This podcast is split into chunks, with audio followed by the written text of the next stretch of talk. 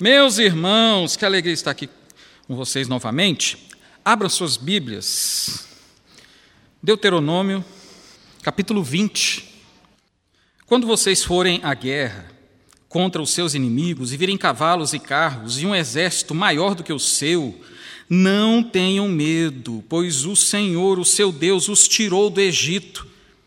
Estará com vocês quando chegar a hora da batalha, o sacerdote virá à frente e dirá ao, ao exército: Ouça, ó Israel, hoje vocês vão lutar contra os seus inimigos. Não desanimem, nem tenham medo. Não fiquem apavorados nem aterrorizados por causa deles, pois o Senhor, o seu Deus, os acompanhará e lutará por vocês contra os seus inimigos para lhes dar a vitória. Os oficiais dirão ao exército: Há alguém que construiu uma casa e ainda não a dedicou? Aí eles levantavam a mão, falando: Eu, eu construí uma casa. Aí ele falava: Volte ele para a sua casa, para que não morra na guerra e outro a dedique. Aí ele fazia outra pergunta: Há alguém que plantou uma vinha e ainda não desfrutou dela? Aí eles levantavam a mão, eu, eu, eu. Volte ele para a sua casa para que não morra na guerra e outro desfrute da sua vinha. Versículo 7, fazia outra pergunta. Há alguém comprometido para casar-se que ainda não recebeu sua mulher? Aí levantava, eu, eu. Uma alegria, né? Eu. Aí o que, que eles falavam aqui? Volte ele para a sua casa para que não morra na guerra e outro se case com ela. Por fim, os oficiais acrescentarão: Há alguém aqui e está com medo e não tem coragem? Volte ele para sua casa, para que os seus irmãos israelitas também não fiquem desanimados. Até aqui, para os meus alunos de pregação, do nosso PG de pregação, já vou deixar uma dica aqui, ó eu já posso deixar aqui o começo, o comecinho, já poderia fazer uma, uma mensagem, um sermão textual, porque eu pego uma pequena parte do texto específico e aqui já tem três coisas aqui importantíssimas. E aqui eu já poderia fazer um sermão, tá? Mas essa não é minha intenção aqui, fica a dica aqui para vocês. Júlia, ficou a dica, né? E eu fui mais, porque eu vou estudar a perícope toda, baseada no original, no, né, no hebraico, é a perícope que, que explica toda essa parte aqui. Então eu vou falar sobre tudo. Tá ok? Ok, Júlia? Notou aí? Você que está em casa aí anotou? É isso aí. O texto aqui é, é um texto de lei. É a lei do Senhor para o povo de Israel, que estava partindo para conquistar uma terra. E como que eles deveriam guerrear e fazer e lutar essas guerras? Deus deixou a instrução. Deus deixou toda a orientação. Vocês não vão lutar como qualquer povo. Vocês têm um Deus e vocês vão lutar e guerrear conforme eu quero. Então, essa é uma instrução. E aqui faz parte de uma das leis para a guerra. E ela, é, ela é muito interessante, porque ela diz respeito a coisas tão pessoais também, a coisas coletivas, a coisas de Estado, de uma nação, mas também coisas tão pessoais. E, e eu estava pensando que esse texto aqui, ele fala de coragem, numa primeira parte, e numa segunda parte ele vai falar a respeito de responsabilidade. Vamos lá, do versículo 1 até o 4. Moisés relata aqui alguns indicativos que Deus deixa. Por que nós devemos ter coragem? Porque o povo de Deus estava partindo para a guerra com povos muito mais poderosos, com exércitos mais poderosos, mais numerosos, com carros. Israel não tinha carro. Com cavalos, né, preparados para a guerra, armas mais sofisticadas. E então aqui, Deus está trazendo para o povo, falando assim: ó, oh, gente, vocês vão lutar e vocês podem ter coragem. Gente, mas o povo lá é muito mais poderoso que a gente. Como é que eles faziam? Eles saíam né, do acampamento deles, onde ficava uma família, todos, e aí eles se reuniam num acampamento de guerra. Eles juntavam todos os soldados para poder guerrearem. Então isso deveria acontecer lá. O sacerdote né, viria e lembraria a eles que eles deveriam ter coragem. E aqui ele deixa três indicativos importantes por que nós devemos ter coragem para poder batalhar. A primeira que a gente vê aí, olha só, no versículo 2 diz assim: ó, Quando chegar a hora da batalha, o sacerdote virá à frente do exército e dirá: Ouça, ó Israel, hoje vocês vão lutar contra os seus inimigos, não desanimem, não tenham medo, não fiquem apavorados, nem aterrorizados por causa deles. Aí vem um pois, pois, porque, isso aqui é um indicativo, por que você não precisa ter medo? Apesar de todo o cenário adverso que você está olhando. É de dar medo mesmo o cenário que eles viam. Mas ele fala assim: ó, pois o Senhor, o seu Deus, os acompanhará. Olha só, gente, que coisa linda. E lá no começo ele fala: o Senhor, e esse Senhor é o Iavé, é o Deus que se revelou e que tirou o povo do Egito. Sabe por que vocês não precisam ter medo? Ele está lembrando porque o Senhor, Yahvé, foi aquele que tirou e que resgatou vocês do Egito. Ele é o seu Deus. Irmãos, o que, aconteceu no Egito? Eles escaparam, eles fugiram do povo mais poderoso da face da terra, do exército mais poderoso. Deus livrou esse povo deles. Sabe o que aconteceu com esse exército mais poderoso do Egito? Sucumbiu afogado em águas e o povo passou de pé seco. Eles experimentaram isso, eles viram isso com seus olhos. E sabe o que o sacerdote deveria fazer em todas as guerras, mesmo para aquelas gerações que não, às vezes não lembravam muito o que aconteceu com seus pais no Egito? Ele lembrava. Sabe por que vocês não precisam ter medo? Porque o nosso Deus Yahvé é aquele que nos resgatou da terra do Egito. Então é um, é um memorial, é um marco que esse sacerdote fazia em todos os momentos de guerra. E aquele às vezes estava meio temeroso, começava a olhar aquilo ali e falar: rapaz, o negócio aqui está feio, hein? Aí o sacerdote vinha na frente de todo mundo: não tenham medo, pois o Senhor Yahvé é aquele que nos tirou do Egito ele vai dar vitória para a gente também aqui. E outro motivo, outro indicativo que ele deixa também. Ele vai falar: o Senhor os acompanhará. O Senhor não é somente aquele. O Senhor não é somente aquele que agiu na história mas é um Deus que agora acompanha, é um Deus que está presente, é um Deus que está com eles. Deus os acompanhará. É um Deus presente. Por isso não precisamos ter medo. É uma coisa incomum isso. Os povos pagãos daquela época, a cultura, os deuses que eram criados pelos, pelas nações daquela, daquela época, eles eram adorados e venerados somente para não serem destruídos, para favorecer a agricultura, mas não era um Deus que necessariamente acompanhava o seu povo, que estava presente com o seu povo, ele ficava num templo sagrado daquele Deus. Quando eles queriam adorar esse Deus, eles iam até esse Deus. Deus Yahvé, o que nos resgatou, o Deus que nos tirou do Egito, Ele nos acompanhará. Você que é filho que está aqui, as crianças que estão aqui, é diferente quando o seu pai ou sua mãe acompanha você para ir em algum lugar. Né? Ontem o Daniel queria comer sanduíche e eu tinha uma outra reunião, um outro culto que eu tinha ir ontem. Eu falei, meu filho, toma aqui o dinheiro, vai lá no pit dog lá e pega seu sanduíche. Eu vi que ele ficou inseguro, que ele nunca tinha feito isso. Falou assim, mas pai, você que pede o sanduíche, eu não sei, como é que eu vou fazer para pedir meu sanduíche lá, você que sabe qual que é tal. Aí eu falei, não, enquanto eu vou lá para esse culto, antes de eu ir, eu vou lá e peço sanduíche para você, você vai lá comigo. Aí foi tranquilo, foi feliz, depois ele pegou o sanduíche dele, ficou feliz. É a tranquilidade, porque o pai estava presente, ou porque a mãe estava presente.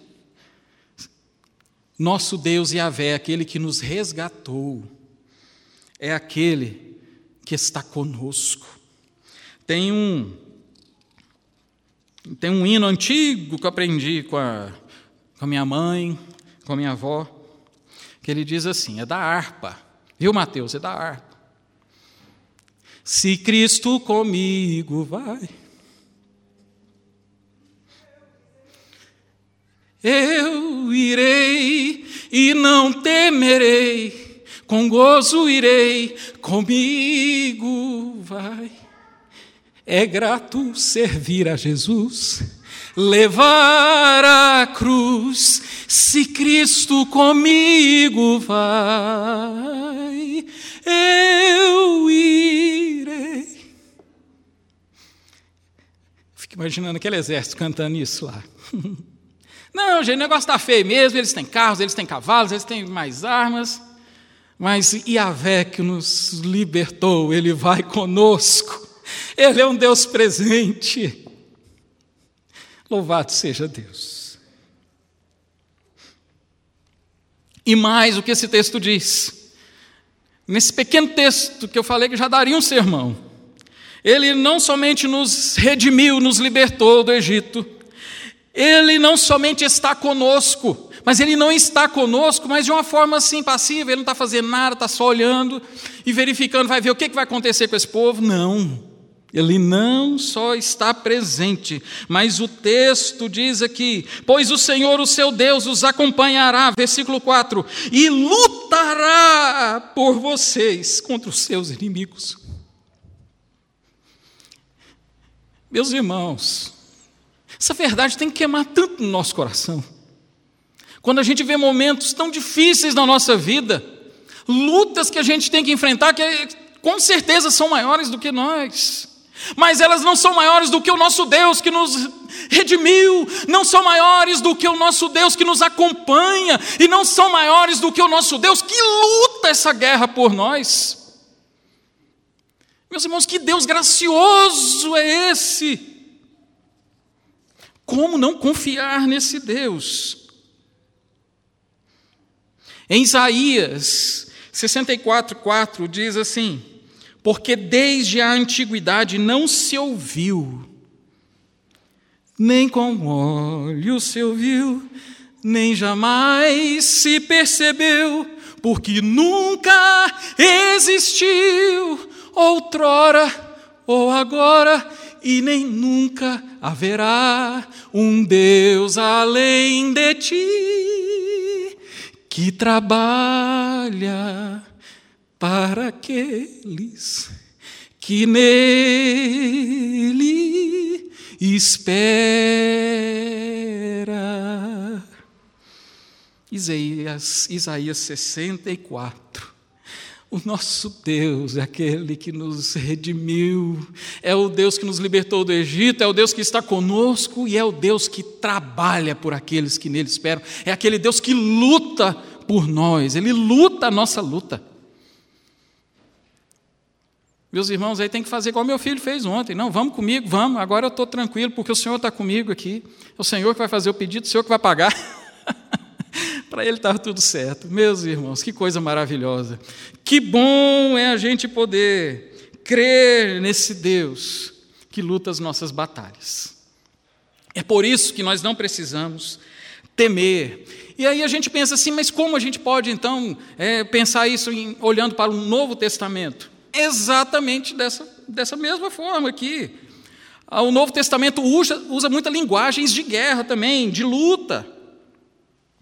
Mas a nossa guerra agora, ela é espiritual e ela é figurada, mas é espiritual. Nós temos guerras a, a, lutar. E temos também as nossas guerras particulares, as nossas lutas particulares, os nossos problemas que a gente tem que enfrentar. Mas a nossa guerra agora não é contra carne ou sangue, Segunda carta de Paulo aos Coríntios, capítulo 10, diz assim: ó, Porque andando na carne, não militamos segundo a carne, porque as armas da nossa milícia não são carnais, mas sim poderosas em Deus para a destruição das fortalezas. Por, Efésios 6, porque a nossa luta não é contra carne ou sangue, e sim contra principados e potestades, contra os dominadores deste mundo tenebroso, contra as forças espirituais do mal nas regiões celestes. Cristo foi aquele que nos arrancou do Egito, da mesma forma que fez com eles. A gente olha para trás e lembra, oh, não, o Senhor me arrancou do Egito, da minha escravidão do pecado, da minha morte espiritual. O Senhor Jesus foi lá, me alcançou, transformou a minha vida. Se Ele fez isso na minha vida, Ele também dará conta de me fazer vencer nessa luta que eu estou passando agora. Meus irmãos, e da mesma forma que lá, no texto que nós lemos de Deuteronômio, Deus luta por eles para dar vitória. A certeza da vitória está em Deus, não estava no número de soldados, não estava na estratégia dos soldados, mas a certeza da vitória é porque Deus estava presente, é porque Ele iria lutar. E quando nós olhamos agora para o Novo Testamento, nós vemos de um Deus que nos resgatou através de Jesus Cristo, que perdoou todos os nossos pecados. O mesmo, mesmo cordeiro que foi sacrificado nas casas do Egito, o sangue foi aspergido nos umbrais das portas, e a morte não passou na casa do povo de Deus. Da mesma forma, Cristo derramou seu sangue, o cordeiro de Deus, perdoou os nossos pecados, e hoje nós temos a certeza da vitória em Cristo Jesus. Assim como os cristãos tinham certeza e conheciam a respeito da história do seu povo, hoje nós vivemos a nossa história em Jesus Cristo. E nós temos a certeza dessa vitória, porque em Colossenses, capítulo 2, versículo 14, diz assim: Tendo cancelado o escrito de dívida que era contra nós, e que constava de ordenanças, o qual nos era prejudicial, removeu-o inteiramente, encravando na cruz. Versículo 15 diz assim: E despojando os principados e potestades, publicamente os expôs ao desprezo, triunfando deles na cruz. Jesus Cristo é vencedor e a vitória de Cristo é a nossa vitória. Louvado seja o Senhor Jesus. E aí eu lembrei de outra música. A vitória é nossa pelo sangue de Jesus. A vitória é nossa pelo sangue de Jesus. Seu amor é imenso para nos salvar. Operando Deus, quem impedirá? Vamos para emendar agora essas músicas aqui. Aí vai meia hora, né, meu tio? Que não acaba, não acaba nunca. Né? Louvado seja Deus, não precisamos temer, porque nós temos vitória em Cristo Jesus. E a segunda coisa que a gente vê nesse texto aqui é porque ele nos chama também para a responsabilidade. Olha só, capítulo 20, a partir do versículo 5. Olha só o que é está escrito aí. Os oficiais dirão ao exército: Há alguém que construiu uma casa e ainda não a dedicou. E essa dedicou tem várias traduções diferentes. Tem, tem aquele que construiu uma casa, que tem uma casa nova e não a dedicou. Tem outra versão que diz que não a consagrou e que não a usufruiu, usufruiu dessa casa. Então existem várias traduções né, para essa palavra. Mas a questão, irmãos, é o seguinte: que aqui ele está falando da, da responsabilidade, do propósito que tem o homem e o povo de Israel, como povo de Deus, de cumprir o mandamento de Deus, deles encherem a terra, deles constituírem família, de terem filhos, para que o povo de Deus crescesse. E esse era um mandamento de Deus, e a, essa esse livro de Deuteronômio ele tem duas características muito importantes. Primeiro, porque Deuteronômio ele é um livro é, que ele vai tratar de questões humanitárias, como que nós devemos tratar o ser humano como ser humano mesmo de um povo inimigo que não é do nosso, como que ele deve ser tratado, como que o escravo deve ser tratado, como que a esposa deve ser tratada. Então, assim, ele, é, trata de causas também humanitárias, pessoas que estão sofrendo, passando fome, como que, que isso deve acontecer. Então, a gente vê esse olhar humanitário para Deuteronômio. Mas é claro que, principalmente, Deuteronômio é ele é um livro que ele vai reforçar a aliança de Deus com o seu povo. Mostrar isso para nós, que tudo que a gente faz é por causa do pacto que Deus fez com o seu povo. E agora o povo, que, que é ciente que Deus fez um pacto com ele, que Deus escolheu, os resgatou do Egito, Deuteronômio vai falar assim, ó, então agora vocês vão ler isso aqui e vocês vão aprender como que Deus quer que vocês ajam. E assim você realiza a vontade de Deus através dessas regras que ele colocou aqui, dessas leis que ele, que ele colocou. Então, existem esses dois olhares para o livro de Deuteronômio. E a gente não precisa excluir, excluir nenhum nem outro. Né? São, esses, essas duas perspectivas são certas e, e verdadeiras. Então, quando a gente olha e a gente percebe que vai lá um, um oficial e ele pergunta para o exército: quem aqui construiu uma casa e ainda não desfrutou dela? Não a consagrou, não inaugurou, também tem essa tradução aqui. Você não inaugurou a sua casa. Quando alguém está querendo construir uma casa, o que, que ele está querendo fazer? Ele está querendo constituir uma família. E aqui eles habitavam em tendas, e aqui ele está falando assim: ó, quando vocês tiverem as suas terras, vocês vão construir casas né, é, firmes, casas diferentes do que vocês moram agora. Quando alguém começa a planejar a construir a sua casa, é porque ele está planejando se casar. Então aqui está falando de família. É um planejamento familiar, ele está querendo organizar a sua vida. Mas a casa está tão nova, ele não tem ainda tanta estrutura assim. Ele ainda só é noivo, ele ainda quer casar. E a gente sabe que a palavra é, de Deus ela orienta a respeito disso. Mesmo que a pessoa acabe de casar, ela tem que ficar um ano de folga de guerra. O caboclo casou, ele não vai para a guerra, ele vai ficar um ano né, com a sua esposa. Então, isso já era um trato, uma forma que Deus ensinou. Por quê? Ainda está tudo muito recente. Ele acabou de construir a casa, ele é noivo. Ele precisa organizar a sua vida, ter a sua estrutura. Não, você, você não vai para a guerra então. Você volta, volta lá para sua casa, termina a sua casa, termina de pintar, pergunta para sua noiva que cor que você quer que pinta essa casa sua, porque depois vai dar problema se você pintar da cor errada resolve lá com ela, resolve lá com os pais dela, casa. Você não precisa vir para a guerra. Se você vier para a guerra, você vai morrer. Você vai ficar só pensando na casa que você fez. Você não vai lutar direito, você vai morrer. E outro vai casar com a sua noiva.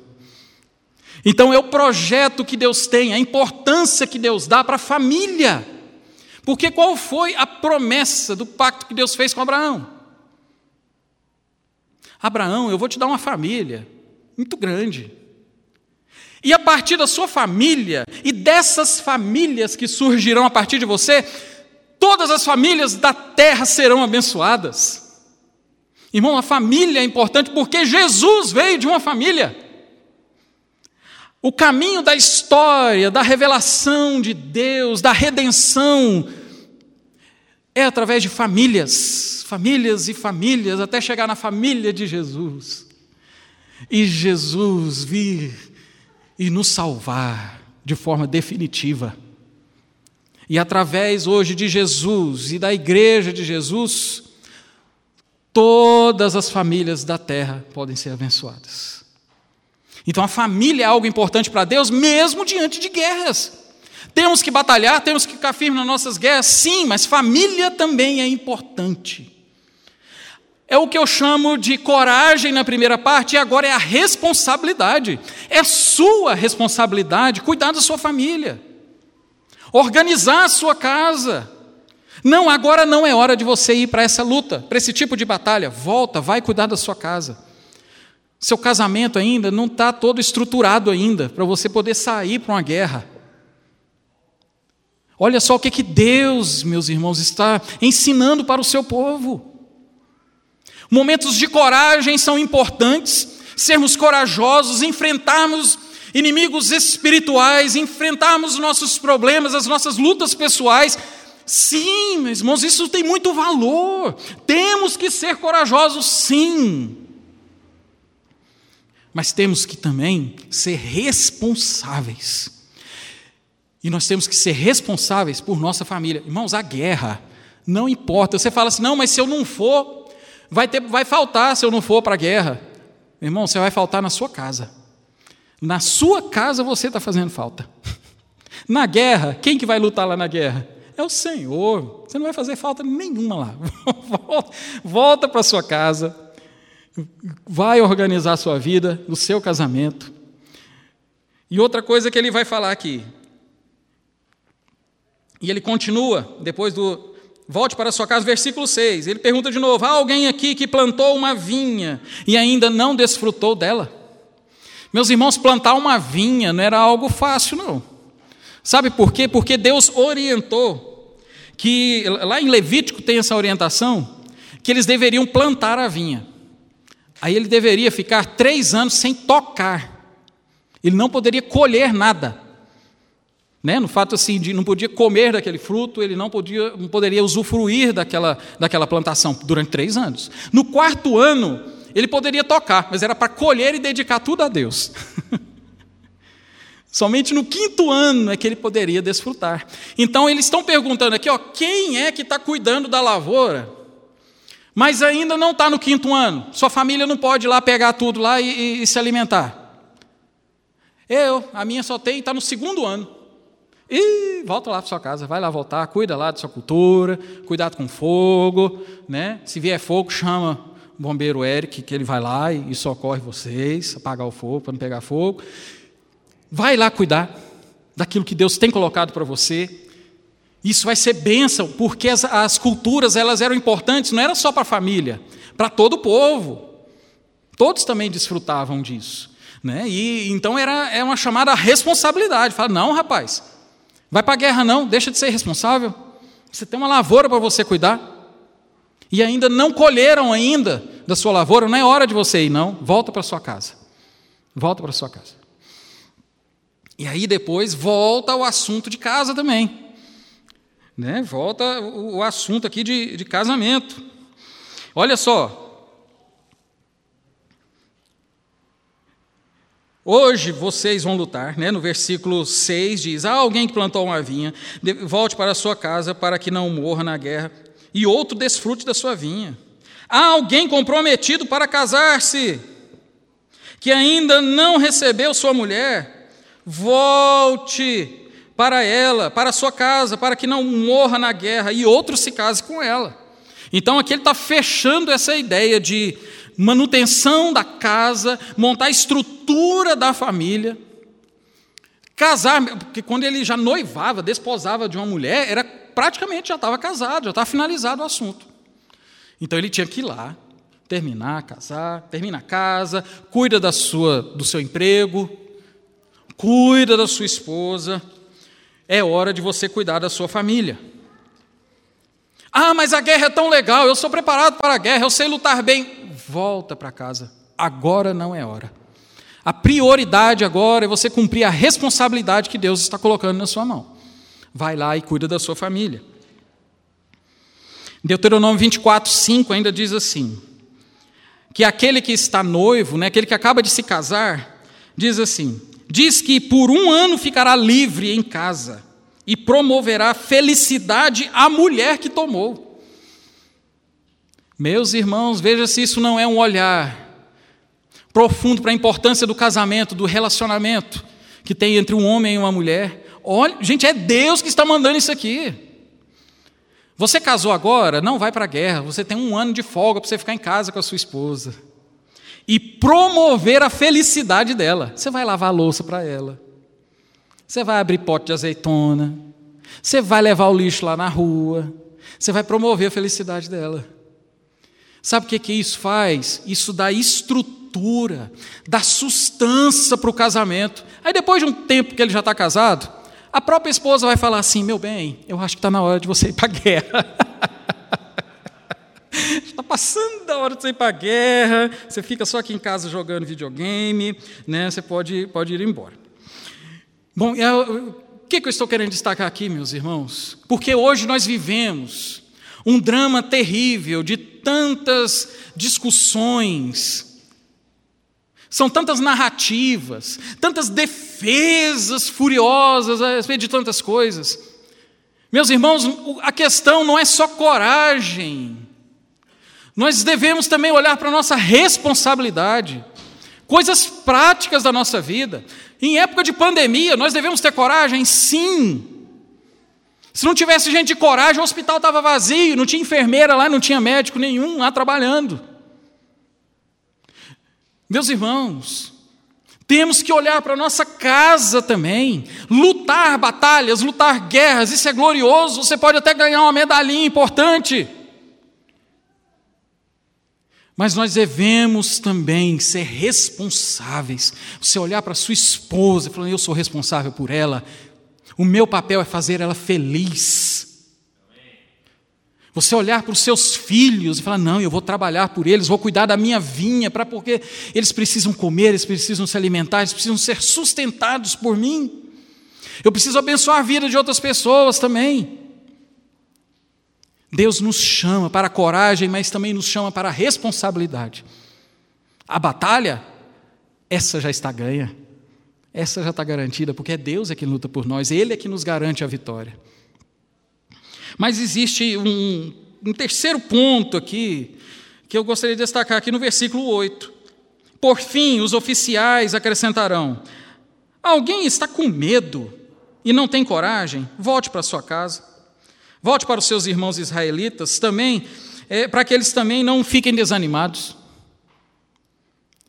Aqui está falando de gente doente, fraca espiritualmente, gente que está morrendo de medo, que não crê no Deus de Israel, gente que não tem uma fé estruturada, gente que não conhece a Deus.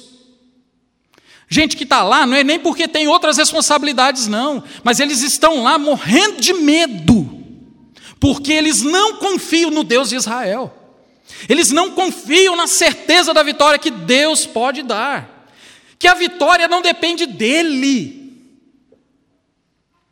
Aí você olha para o seu braço, vê o do outro soldado ali e fala: Ih, eu quero ir embora daqui.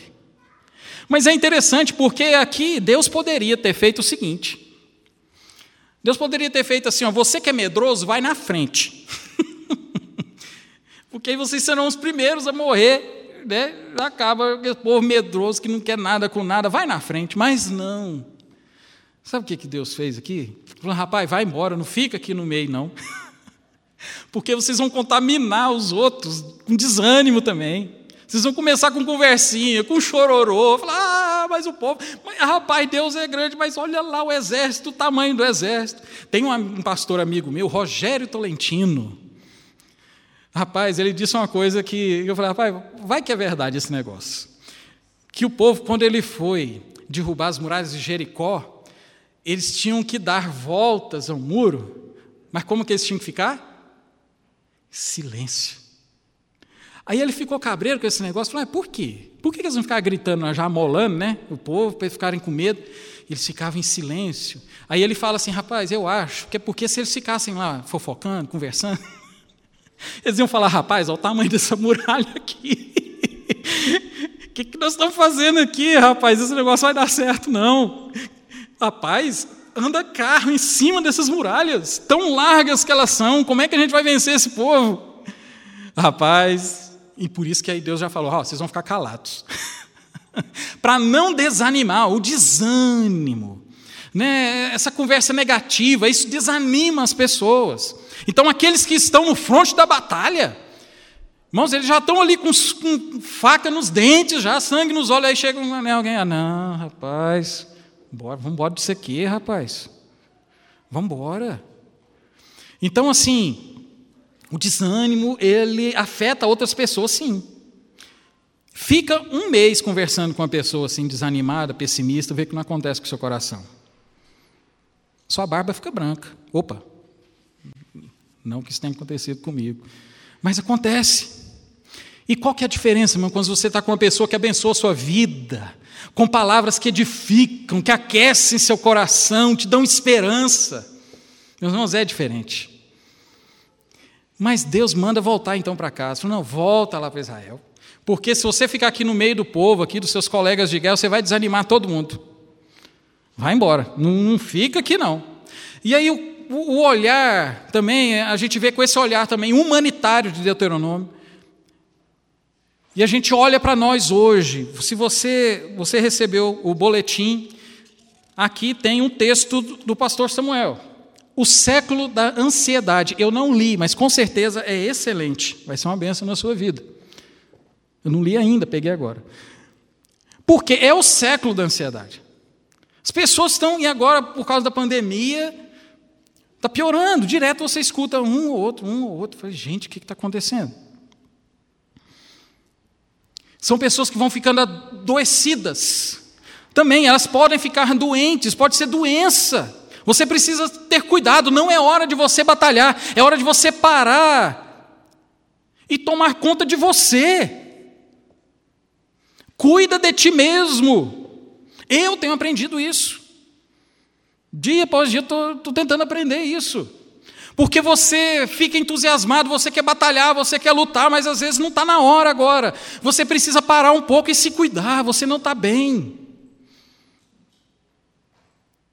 Para. Você precisa ter responsabilidade com você mesmo.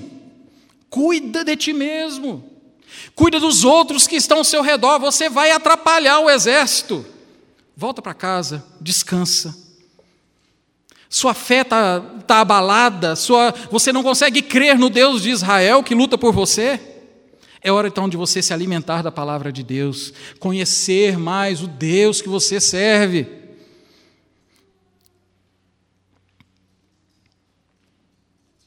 É hora que a gente tem hora que a gente precisa parar.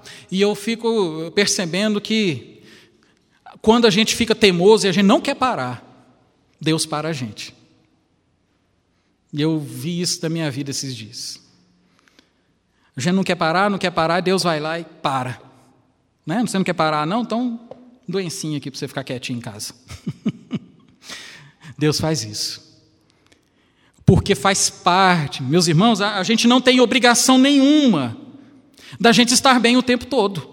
Se você acha que você tem essa obrigação de estar bem o tempo todo, bom, vai dar um tilt em você logo. É só se você está enganando as pessoas, mas realmente isso não acontece. E você não é obrigado a estar bem o tempo todo. Né? A minha filha ela até comprou um bichinho de pelúcia que ela tem um rostinho assim, alegre e um rostinho meio desanimado, tristinho. Para quando você não tiver muito legal, aí você coloca do lado do computador lá, assim, ó, não estou muito legal hoje não. Hoje eu tô, eu tô uma onça hoje aqui, não vem, chega perto não. A gente não é obrigado a estar bem o tempo todo. As pessoas também têm que respeitar também, que a gente não precisa também estar bem o tempo todo. Mas o que a gente precisa saber é reconhecer que nós não estamos bem. E a gente fala: Ó, oh, agora não é hora de eu lutar, eu preciso parar, eu preciso me cuidar, eu preciso de Deus, eu preciso me fortalecer espiritualmente, eu preciso, me, eu preciso melhorar emocionalmente, preciso confessar os meus pecados, preciso rever muitos conceitos, eu preciso parar um pouco. Então isso faz parte, é a hora que Deus fala para o seu povo aqui: há alguém assim? Para, volta para sua casa, vai se cuidar. Isso não tem demérito algum nisso né, você fazer isso com o propósito de você ser renovado por Deus. Quem sabe depois você né, não é usado por Deus muito mais nas outras batalhas. Meus irmãos, que Deus abençoe muito a vida de vocês. Deus renove a sua vida de uma forma muito especial. E você, querida mamãe, você foi chamada para uma missão que é muito maior do que você, né? Quantas vezes você já chorou com o neném no colo, falando assim: Jesus amado, e agora? Eu não dou conta desse negócio, não. É muito maior do que você. Não temas, não atemorize seu coração, porque o Senhor está com você e Ele luta por você. Deus abençoe sua vida em nome de Jesus. Amém.